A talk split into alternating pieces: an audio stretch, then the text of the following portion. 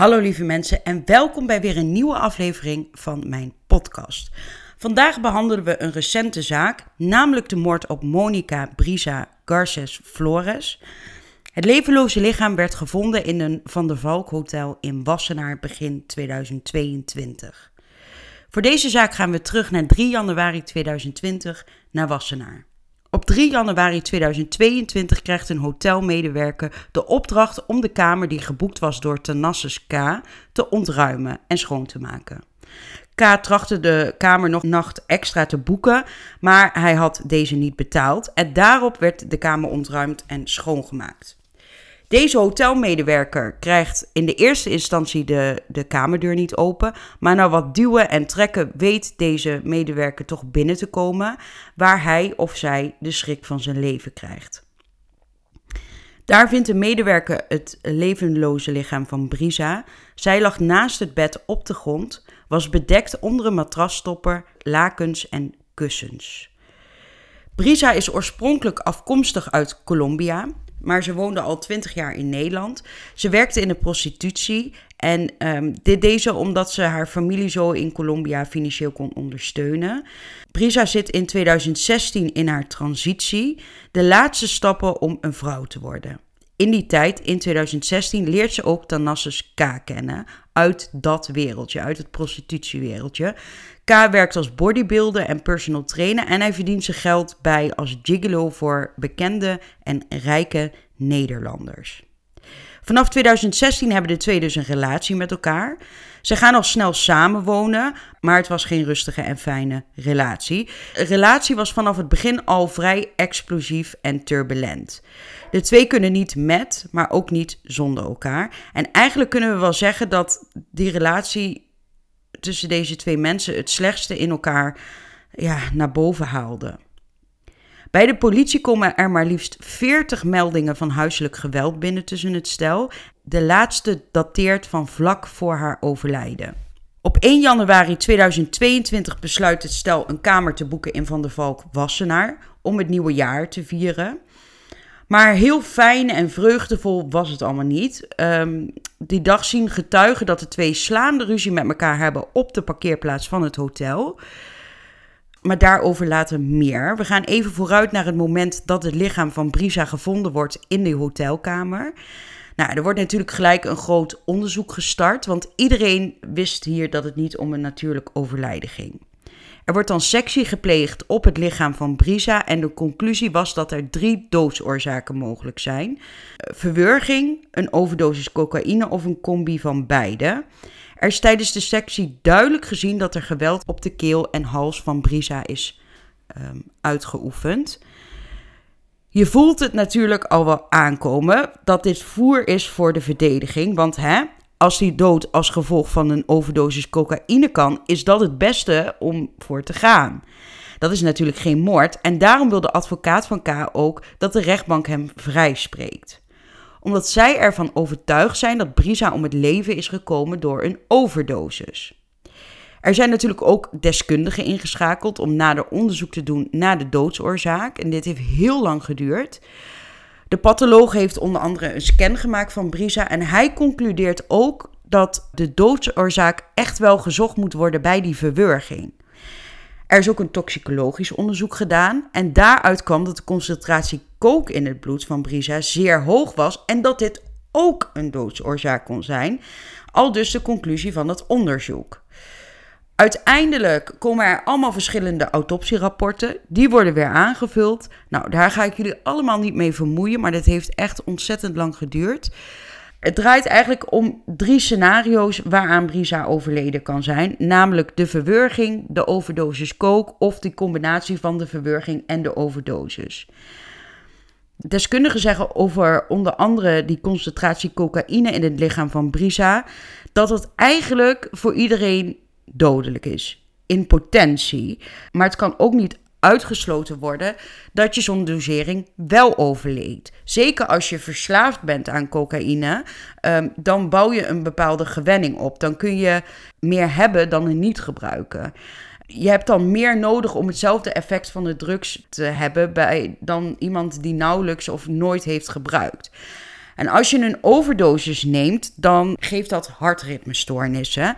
Maar als Brisa daarbij ook nog is gewurgd, is de kans op hartritmestoornissen natuurlijk groter. Een combinatie van de overdosis en de verwurging lijkt de juiste doosoorzaak te zijn.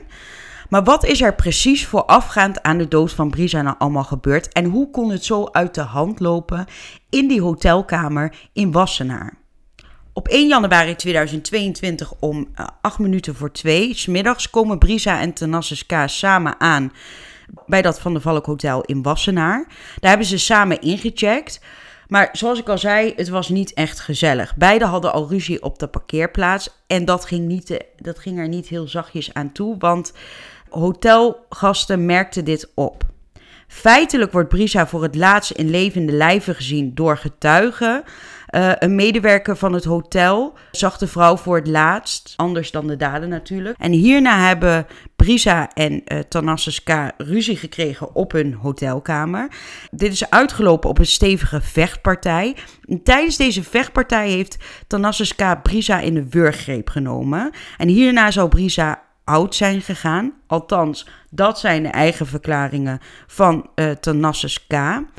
Deskundigen zeggen echter dat dit niet waar kan zijn. Er is zoveel letsel gevonden aan de hals en de keel van uh, Brisa dat dit echt wel meer dan een wurggreep is geweest. Er moet echt flinke kracht zijn gebruikt. Um, K moet dan echt flink hebben gedrukt op de hals of echt hebben fijn geknepen.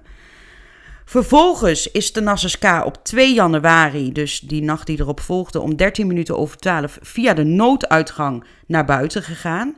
Hierbij was hij alleen. Hij had toen een jas met een capuchon met een bontkraag over zijn hoofd en een donkerkleurige joggingsbroek met witte strepen aan.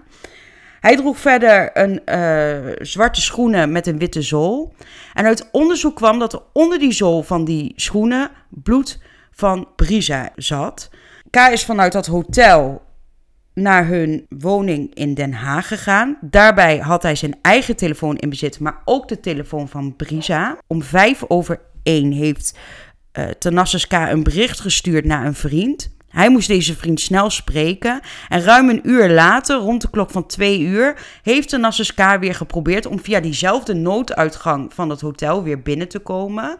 Uh, maar dit lukte niet. Die zat op een nachtslot. Dus je kon wel naar buiten, maar niet weer terug naar binnen. En op dat moment dat Tanassus K.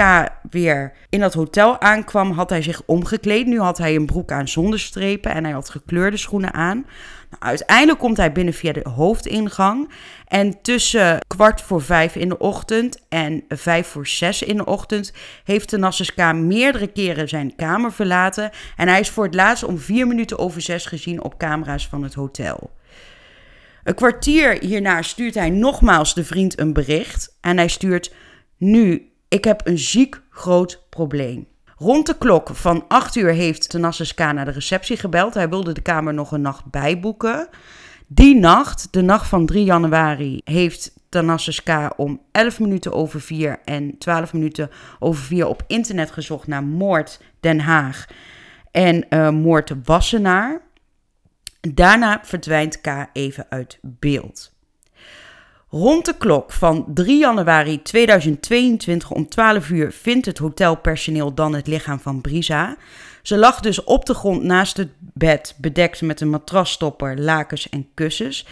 En Brisa heeft anderhalve dag zeker dood in die hotelkamer gelegen. Anderhalve dag, twee dagen. En die hotelkamer was één grote ravage. Er zat bloed op de vloerbedekking, beddengoed en ruim 1 meter hoog in de gordijnen.